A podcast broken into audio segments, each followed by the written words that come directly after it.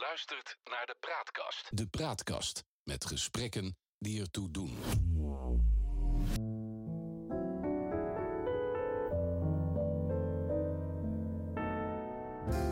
Welkom bij de Praatkast.nl. Dit is een aflevering van het Geheugenpaleis en mijn naam is John Knierim en samen met Han van der Horst maken we deze podcast. De geschiedenis herhaalt zich nooit, maar rijmen doet hij vaak wel. En in het Geheugenpaleis gebruiken we dat gegeven om dieper in te gaan op de actualiteit.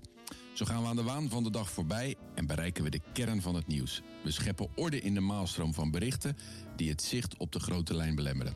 We ontdekken wat werkelijk belangrijk is. En tussen beide blijkt dat de werkelijkheid vaak genoeg elke fantasie te boven gaat. Dit is aflevering 11. Er is een ongekende crisis aan de grens tussen Wit-Rusland en de Europese Unie. Duizenden migranten, voornamelijk uit het Midden-Oosten, verblijven daar in de hoop de EU binnen te kunnen komen. Een humanitaire crisis dient zich aan. Han, wat is hier aan de hand? De president van Wit-Rusland, Lukashenko, heeft op grote schaal inreis- en toeristenvisa's verstrekt aan mensen uit het Midden-Oosten, met name Koerden Irakezen en Afghanen, zodat zij nu het vliegtuig kunnen nemen naar Minsk. Althans, dat uh, komt tot voor kort, want steeds meer landen en luchtvaartmaatschappijen accepteren geen uh, reizigers naar Minsk meer. Maar sinds augustus was het heel makkelijk om naar Minsk te vliegen, daar te worden toegelaten in Wit-Rusland. En vervolgens werd je dan onmiddellijk naar de grens met Polen vervoerd om daar uh, de EU binnen te trekken. En dat wordt door Poolse troepen verhinderd. Er zijn nu een uh, paar duizend mensen in de bossen. Ja, maar wel, wat is het belang van Lukashenko uh, om, om dat te doen? Lukashenko heeft last van uh, tal van uh, sancties die de EU tegen hem heeft uitgevaardigd, omdat hij de verkiezingen heeft vervalst en uh, thuis een tyranniek bewind uitoefent. Ik denk dat ook heel wat Wit-Russen de EU in zouden willen trekken, maar die zie je niet in die bossen. Nee, die mogen waarschijnlijk niet van hem. Dus het is een soort wraakoefening van hem naar de EU toe, om de EU onder, onder druk te zetten. Noem het een tegenmaatregel. De EU wil migranten niet binnenlaten. Um, en die verblijven in dat, dat niemandsland daar op, op, op het grensgebied. Het wordt koud, het is nat, er vallen doden. En toch nemen mensen dat uh, risico. Het zijn uh, voor een belangrijk gedeelte Koerden uit Iraaks Koerdistan... die daar uh, weinig kansen hebben om met hun vaak goede opleidingen werk te vinden... en die daar zuchten onder een steeds naardere dictatuur van een uh, Koerdische partij, de Peshmerga, die we ook wel kennen uit uh, de strijd tegen Saddam Hussein. Ligt de sleutel wat dat betreft niet ook bij Vladimir Poetin? Die heeft er belang bij dat het Westen, dat de Europese Unie, in, in verwarring, in chaos uh, verkeert. Uh, dat is ook het geval. En Wit-Rusland is een soort verzalstraat van uh, de Russische Federatie. Uh, de speelruimte van Lukashenko wordt eigenlijk in, in Moskou bepaald. En Poetin denkt op het moment dat hij er wel belang bij heeft om een beetje chaos te hebben aan de grenzen met de Europese Unie. Nou is Poetin, denk ik, best wel bezorgd over de veranderingen die zich de afgelopen 30 jaar hebben afgespeeld aan, aan zijn grens. Allerlei landen die vroeger tot het Oostblok behoorden, behoren nu tot, tot het Westen. Sommigen zijn zelfs lid geworden van de NAVO. Dat is toch ook heel bedreigend voor hem? Dat is, je ook, dat is ook wel voorspelbaar. We hebben natuurlijk te maken met.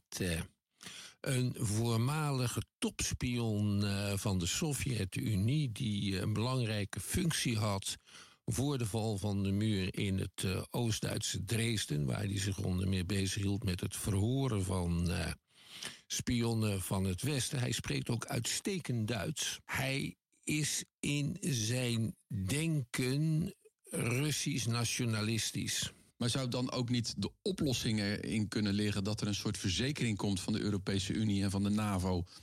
Dat de NAVO en de Europese Unie haar invloedssfeer niet verder wensen uit te breiden. En dan kan hij op die manier, als hij die toezegging krijgt, uh, Lukashenko in de, in, in de hand gaan houden. weet ik niet. Kijk, ehm, er is een, een groot probleem rond de Oekraïne.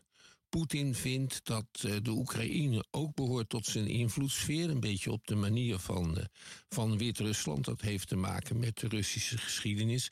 Oekraïne is eigenlijk nooit onafhankelijk geweest, uh, behalve in de laatste dertig jaar. En de Oekraïners, althans een belangrijk gedeelte van de Oekraïners, die hebben de neiging de blik te richten tot het Westen en de Europese Unie. Maar een ander belangrijk gedeelte ook weer niet. Dat zijn uh, in het algemeen de nazaten van Russisch-talige emigranten die daar in de tijd van Stalin gekomen zijn. Maar het zijn er wel miljoenen. Een oplossing zou kunnen zijn een soort neutralisering van de Oekraïne. Dat is in 1955 ook gedaan. Uh, met Oostenrijk. In ruil voor het vertrek van de bezettingsregers van de Amerikanen, de Russen, uh, de Fransen en de Engelsen is dat land toen neutraal verklaard. Nergens lid van een eigen klein legertje. Zoiets zou je met de Oekraïne ook kunnen doen. Dan wordt het een buffer. En juist een, uh, een, een brug tussen. Uh, Rusland en de Europese Unie. Maar ja, dan moet er toch wel heel veel water door de Dnieper stromen ja. voordat dat gebeurt. Als achterloze westeling denk ik ja, de Oekraïne, Wit-Rusland, eigenlijk alles wat zich aan de grens van, van uh, Rusland bevindt. Laat het lekker bij Poetin. Dan hebben we er ook geen gedoe over. Laat hij ons misschien met rust. Ja, maar dat doet hij niet. Uh, en het uh, is te nauw met, uh, met ons verbonden om dat zo los te laten. Je had in de 19e eeuw, had je ook wel Engelsen, die hadden het over Tweedledee-dum en Tweedledee-dee. Chamberlain deed ook een beetje schamper destijds uh, toen Hitler probeerde zich meester te maken van dat verre Tsjechoslowakije. Ja, wat bedoel je daarmee te zeggen? dat is niet verstandig. Wat is dan wel verstandig? Uh, verstandig is een, een, modus vivendi vinden met de Russen. Wij hebben geen gezamenlijke belangen, maar we hebben er ook geen belang bij uh, met elkaar in conflict te blijven. Ja. En daarom is het van belang dat we die kwestie met die vluchtelingen zo snel mogelijk oplossen. Maar hoe, dat is nog maar de vraag.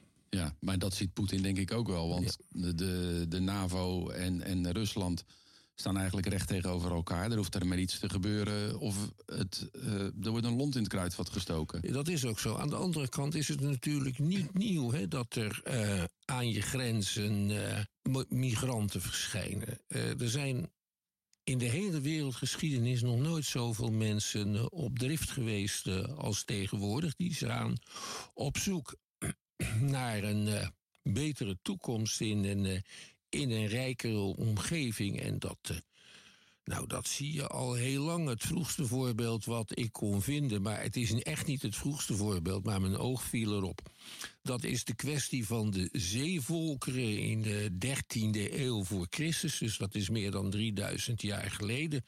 Toen uh, was er een grote emigratiegolf van, uh, van ja, redelijk onduidelijke volkeren, waarvan we weten dat ze op schepen konden varen en dat ze zich voortbewogen op ossenkarren. En die hebben een aantal hoogontwikkelde rijken in het Midden-Oosten onder de voet gelopen, bijvoorbeeld dat van de Hethieten. En Ramses III, de toenmalige farao van Egypte, heeft ze tegen weten te houden in een aantal geweldige veldslagen en zeeslagen. Daar heeft hij ook uh, verhalen van op laten schrijven en afbeeldingen van laten maken. Daarom weten we dat. En je moet natuurlijk onwillekeurig ook wel eens een beetje denken aan uh, het Romeinse Rijk. Uh, keizer Hadrianus bijvoorbeeld, die liet in de tweede eeuw na Christus dwars door Engeland een, een grote muur bouwen om uh, immigranten tegen te houden en de grens in Europa, die liep langs de Rijn en de Donau, die was heel erg versterkt. En daar hebben we nog heel wat resten van liggen in, in Nederland. Alleen, ja, de oplossingen die de Romeinen daarvoor hadden, die kunnen we nu niet zo makkelijk toepassen. De Romeinen die hadden in principe bij dit soort zaken drie keuzes. Ja. Eén, genocide. Twee, alleen de uh, weerbare mannen en de bejaarden overhoop steken, de rest als slaven verkopen. En drie, drie is de oplossing die de Koerden willen. Namelijk het recht om zich te vestigen. Dat stonden de Romeinen ook wel eens toe. En degenen die zich gevestigd hadden, moesten dan beloven dat ze de grens tegen nieuwkomers zouden verdedigen. Dat is een oplossing die je vooral in de vierde eeuw na Christus ziet en in de vijfde eeuw na Christus ook.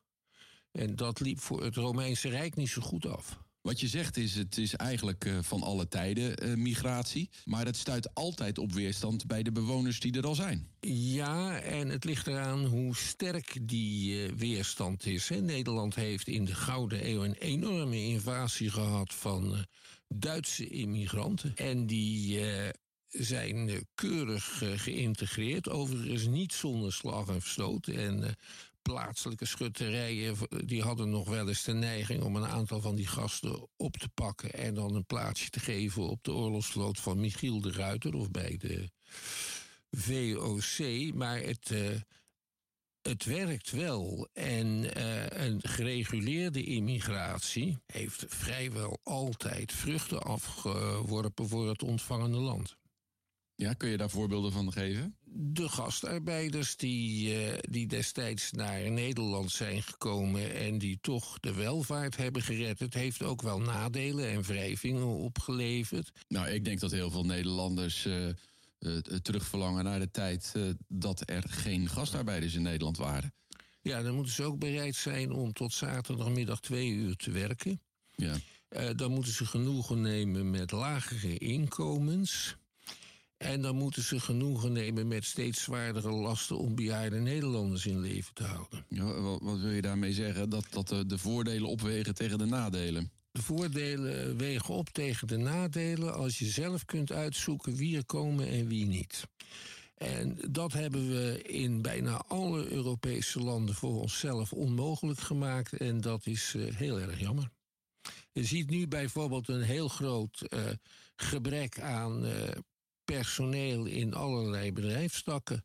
Wanneer je zou toestaan dat personen van buiten de Europese Unie die aan bepaalde opleidingsvoorwaarden voldoen, mochten solliciteren en hoeveel er jaarlijks mochten worden aangenomen, dan zou je een hoop druk van de ketel weghalen. En je krijgt ook geen ongereguleerd volk aan de poort. En dat is ook wat ik zo bijzonder vind. Want zeg maar eind 60 jaren, begin 70 jaren was er een groot arbeidstekort hier in, uh, in Nederland. Een situatie die eigenlijk wel lijkt op hoe het nu is. Uh, als je in de bouw kijkt, uh, dan wordt Nederland in de lucht gehouden door mensen uit, uit Oost-Europa. En in de 60, eind 60 jaren, begin 70 jaren hebben we heel veel arbeidskrachten gehaald. Eerst volgens mij uit, uit Zuid-Europa en daarna uit vooral Turkije en Marokko. Die mensen die kwamen naar Nederland toe. Maar er was helemaal geen programma om die, zeg maar, de Nederlandse cultuur bij te brengen, om die de taal bij te brengen. Eigenlijk zien we nu precies hetzelfde toch uh, gebeuren. Als je het hebt over Polen, als je het hebt over mensen uit het Oostblok. Het is ongereguleerd. Uh, er, er, zijn, er zijn geen plannen om die mensen goed te laten integreren. Dat is toch gewoon. Dat leidt dan toch weer tot hetzelfde. Tot spanningen, tot, tot wijken die gesegregeerd zijn tot, nou ja, ga maar door. Nederland is erg goed in het herhalen van zijn fouten. Ik zal je een voorbeeld vertellen over een, een vriend van mij die met een Canadese vrouw in Quebec trouwde. En daar naartoe ging, hij was weduwnaar met zijn zoon. Hij kwam daar aan en na drie dagen ging de telefoon en moest hij een gesprek gaan voeren bij de gemeente. En die zeiden, ik, wij hebben hier een schema voor u van de Franse lessen. Daar kunt u dan meteen aan beginnen, hè, want in Quebec spreken ze geen Engels, maar Frans. En verder zouden we iets willen weten over de school van uw zoon. Frank die zei... Uh, uh, nou, hij zat al in de eerste klas van iets wat we in Nederland gymnasium noemen. Zei, nee, we willen graag de naam, het adres. Dit is in de jaren negentig. Wij willen graag de naam, het uh, adres en het telefoonnummer van zijn school hebben, want we willen met zijn mentor praten. Want wij moeten een plan maken om hem te integreren in het Canadese onderwijs. Uh, de jongen in kwestie is na zijn achttiende weer teruggekeerd naar Nederland. En Hij werkt nu bij het ministerie van Buitenlandse Zaken. Is een tijd diplomaat geweest op de ambassade in Moskou. En is in alle opzichten een Oost-Europa-expert. Kijk, dat is integreren. En zo werkt dat niet in Nederland. Daar werken ze op zijn janboerenfluitjes voor een groot gedeelte met vrijwilligers. Uh, uh, rare computercursussen. Dus in Nederland bestaat geen, integratie, geen integratiebeleid. Er bestaat een anti-integratiebeleid, uitgevoerd door amateurs. Ja, dat is een heel hard uh, oordeel wat je velt. Het verbaast me echt dat wij opnieuw in dezelfde valkuil uh, stappen als, uh, als, als 40, 50 jaar geleden. het is zo evident wat voor ellende het ook gebracht heeft. Niet alleen voor, voor hele grote groepen immigranten, maar ook voor hele groepen Nederlanders. Je zou maar in zo'n oude wijk wonen waar vroeger op jouw partiek acht uh, uh, Nederlandse namen stonden... en je nu nog de enige bent met een, uh, een, een van oorsprong Nederlandse naam op een portiek... dan voel je je ook niet meer thuis. Nou, dat valt nogal mee. Ik woon in zo'n portiek. En daar wonen nog twee, twee mensen van Nederlandse afkomst. En voor de rest is het is het, uh, is, is het Turks en, uh, en Arabisch. En dat zijn keurige mensen. Ik heb, en ik heb het huis ook betrokken omdat het een portiekwoning is. En toen ik het huis uh, ging bekijken, toen stond er bij mijn voordeur een kastje met allemaal schoenen. Met daarboven planten erop. Dat was van de buren. Dat waren de schoenen van het bezoek. En toen dacht ik, een portiek waar mensen hun schoenen neerzetten. Dat is een veilig en goed georganiseerd portiek. En ik woon er al 25 jaar tot mijn grote genoegen. Dus dat verhaal van die, die Nederlanders die het zo vreselijk moeilijk hebben in eh, hun eh, door moslims overlopen wijken, want daar komt het eh, meestal op neer. Dat, uh, dat is volgens mij sterk overdreven en een mythe levende in villawijken waar je dan van die PVV-stemmers hebt die het zogenaamd opnemen voor de gewone mensen. Nou klink je als een good mens, wat, uh, op, wat ze op, op, op geen stijl een good mens noemen. Maar wat realisten zijn. maar waarbij je ook, ja, toch, toch denk ik wel uit het oog verliest de, de grote problemen die er in de Nederlandse maatschappij zijn en met, met de immigranten. Nou, dat verlies ik niet uit het oog, maar ik weet ook dat s'morgens de treinen naar, uh, naar Den Haag en Rotterdam vol zitten met jeugdig uh, personen van Turkse en Marokkaanse afkomst. Die zijn dan op weg naar hogeschool en universiteit. Dat is de andere kant van het verhaal en dat mag je ook wel eens vertellen. Ja, er zijn ook grote ontwikkelingen, zeker voor de tweede en derde generatie.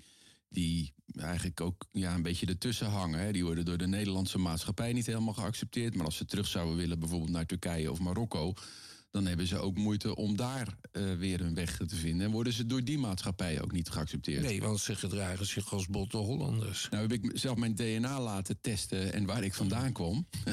en dan blijk ik voor uh, ongeveer 25% eh, Tsjechisch te zijn. Frans, Engels, Duits.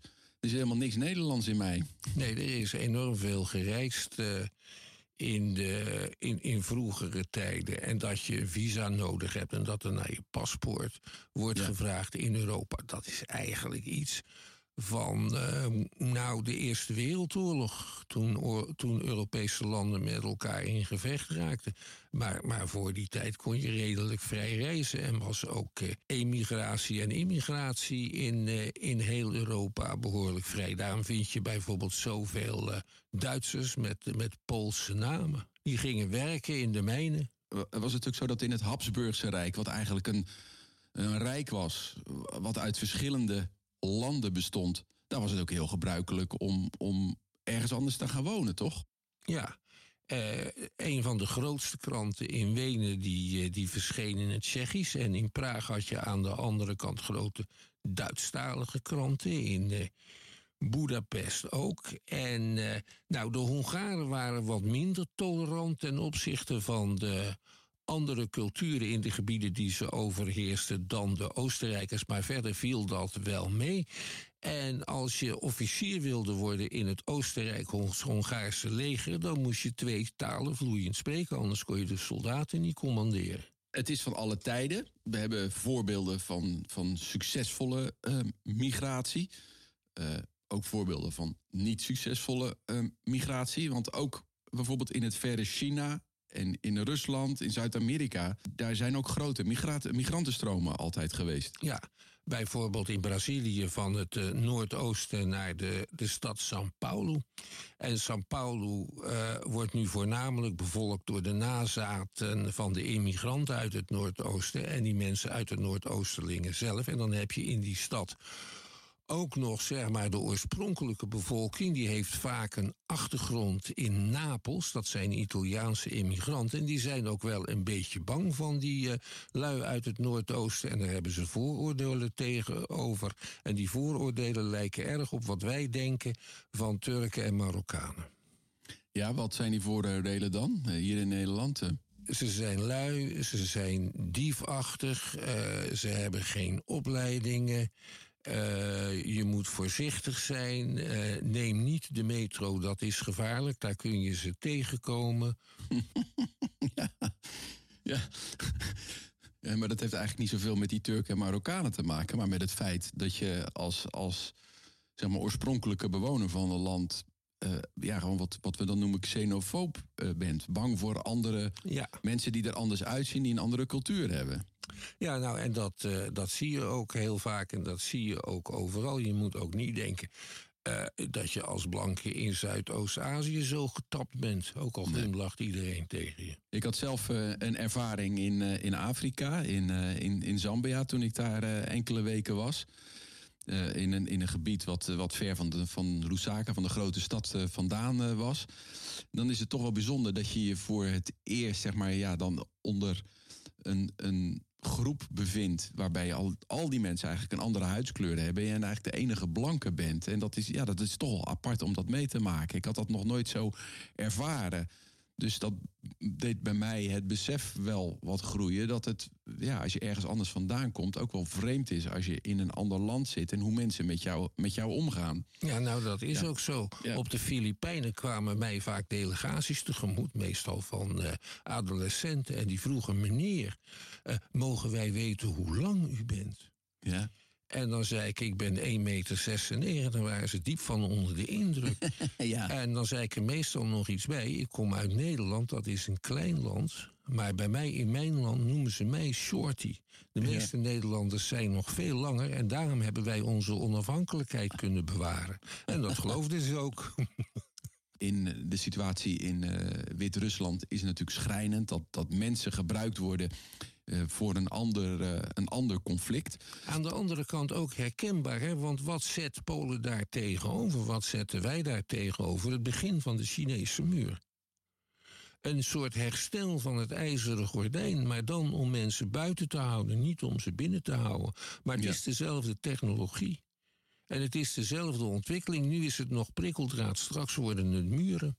Ja, en muren zijn effectief gebleken in de geschiedenis, denk ik. Als je kijkt naar de Chinese muur, als je kijkt naar het ijzeren gordijn. Ja, vaak lange tijd wel. De Chinese muur is ook overschreden. Die uh, heeft niet kunnen voorkomen dat uh, uiteindelijk toch uh, vreemde invasoren, de Manchus, dat waren geen Chinezen, het keizerschap overnamen. En dat tot 1911 in handen wisten te houden. Dus op den duur werkt zo'n muur niet. Maar op korte termijn wel. En het is ook erg moeilijk om hem overeind te houden. Dat is ook gebleken met het ijzeren gordijn. Ja, wat ik zo bijzonder vind is dat, dat in dat, dat ijzeren gordijn... Dat, dat was in zekere zin natuurlijk ook een virtueel gordijn... behalve in Berlijn, waar er echt een muur neergezet wordt. Nou ben jij wel eens het communistische Tsjechoslowakije ingereisd. Dan kom je toch langs heel wat verschrikkelijke barricades. Het ja, geen muur, maar je moet er niet doorheen wandelen. Maar we weten ook dat, dat, dat naast de weg, er, uh, de, de officiële weg, er ook nog allerlei overgangen zijn die wel uh, begaanbaar zijn. Het verbaast me nou zo in, in hindsight, als ik terugkijk, dat er te, ten tijde van dat ijzeren gordijn zo weinig mensen van, van Oost-Europa naar West-Europa zijn gegaan. Natuurlijk, bij het begin van de Berlijnse muur hebben allerlei mensen nog op, op, op, geprobeerd om, om van, van oost naar west te gaan. Maar voor de rest viel dat toch eigenlijk wel mee? Uh... Nou, dat moet je niet onderschatten hoor, de zwaarte van die versperringen. Of de onmogelijkheid om bijvoorbeeld uh, de Oostzee over te steken in de richting van Rusland zonder dat je er door de kustwacht uh, opgepikt werd. Die, dat, dat opsluiten, dat is best effectief.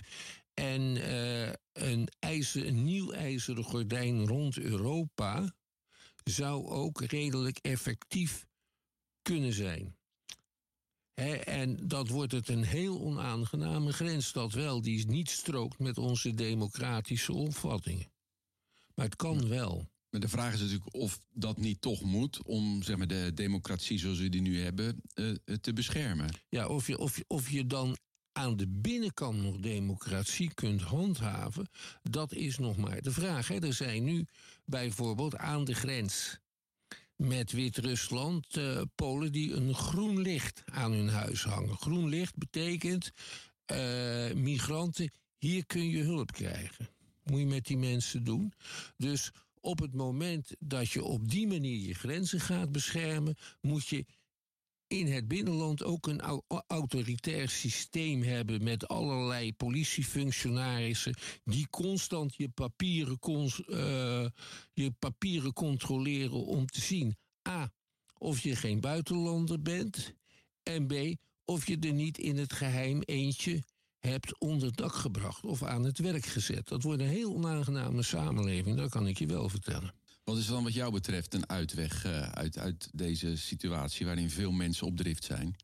Ik wou dat er een, een keer een politicus kwam die het volgende zei.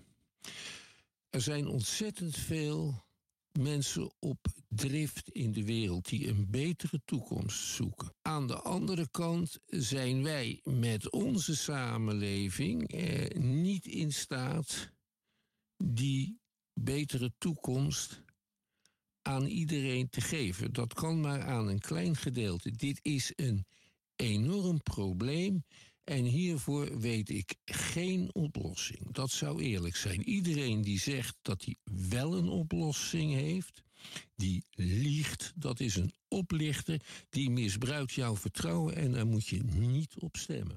Dat is toch ook heel onbevredigend? Politici zijn er toch om problemen op te lossen? Daar kunnen we toch kunnen toch niet bij die constatering blijven stilstaan? We zullen hier toch wat voor moeten bedenken met elkaar. Nou, die, de eerlijke constatering is de eerste stap naar een werkzame oplossing. En die werkzame oplossing is er niet. Dat kun je ook zien aan het drama eh, dat zich nu aan de Poolse grens afspeelt en aan de bijbehorende dilemma's. Want die 2000 vluchtelingen, die 2000 migranten daar, die hebben zich willens en wetens in dienst gesteld van het beleid van Lukashenko. Want je, hoeft mij, je kan mij niet wijsmaken dat die mensen dat niet wisten en nou ook met open mond staan te kijken naar wat er uh, gebeurt. Dat is flauwekul. Die kan je dan toch eigenlijk niet zomaar toelaten als ze zich in dienst hebben gesteld van je tegenstander. Lijkt mij hoor. Ik ben heel mild wat betreft. Uh, het, uh, het verlenen van politiek asiel en zo. Maar deze mensen hebben dat recht, naar mijn idee, verspeeld. Door deze weg te kiezen. Ja. Willens en wetens, uh, door een vliegticket te kopen in Erbil. Uh, waar dat nog verstrekt wordt, of in Dubai, waar ze nu niet meer op het, vlieg, het vliegtuig mogen. Dat zijn geen domme mensen die wisten waar ze aan begonnen. Ja, ik ben, het, uh, ik ben het met je eens. En ik denk ook dat het, uh, als je het bekijkt vanuit een geopolitiek perspectief, dat uh, de EU en de NAVO geen andere keus heeft dan te zeggen van nou, die mensen die komen er niet in. En dit conflict hard uitvechten met, met Lukashenko. Ja. En helaas, helaas zijn die arme mensen die daar zitten, daarvan uh, de dupe, maar die hebben zelf ook een verantwoordelijkheid daarin. En toch, terwijl ik dat zeg, voel ik ook de pijn in mijn buik om tot die constatering te komen. Nou, dat is ook zo natuurlijk. Het is heel vervelend. Uh, jij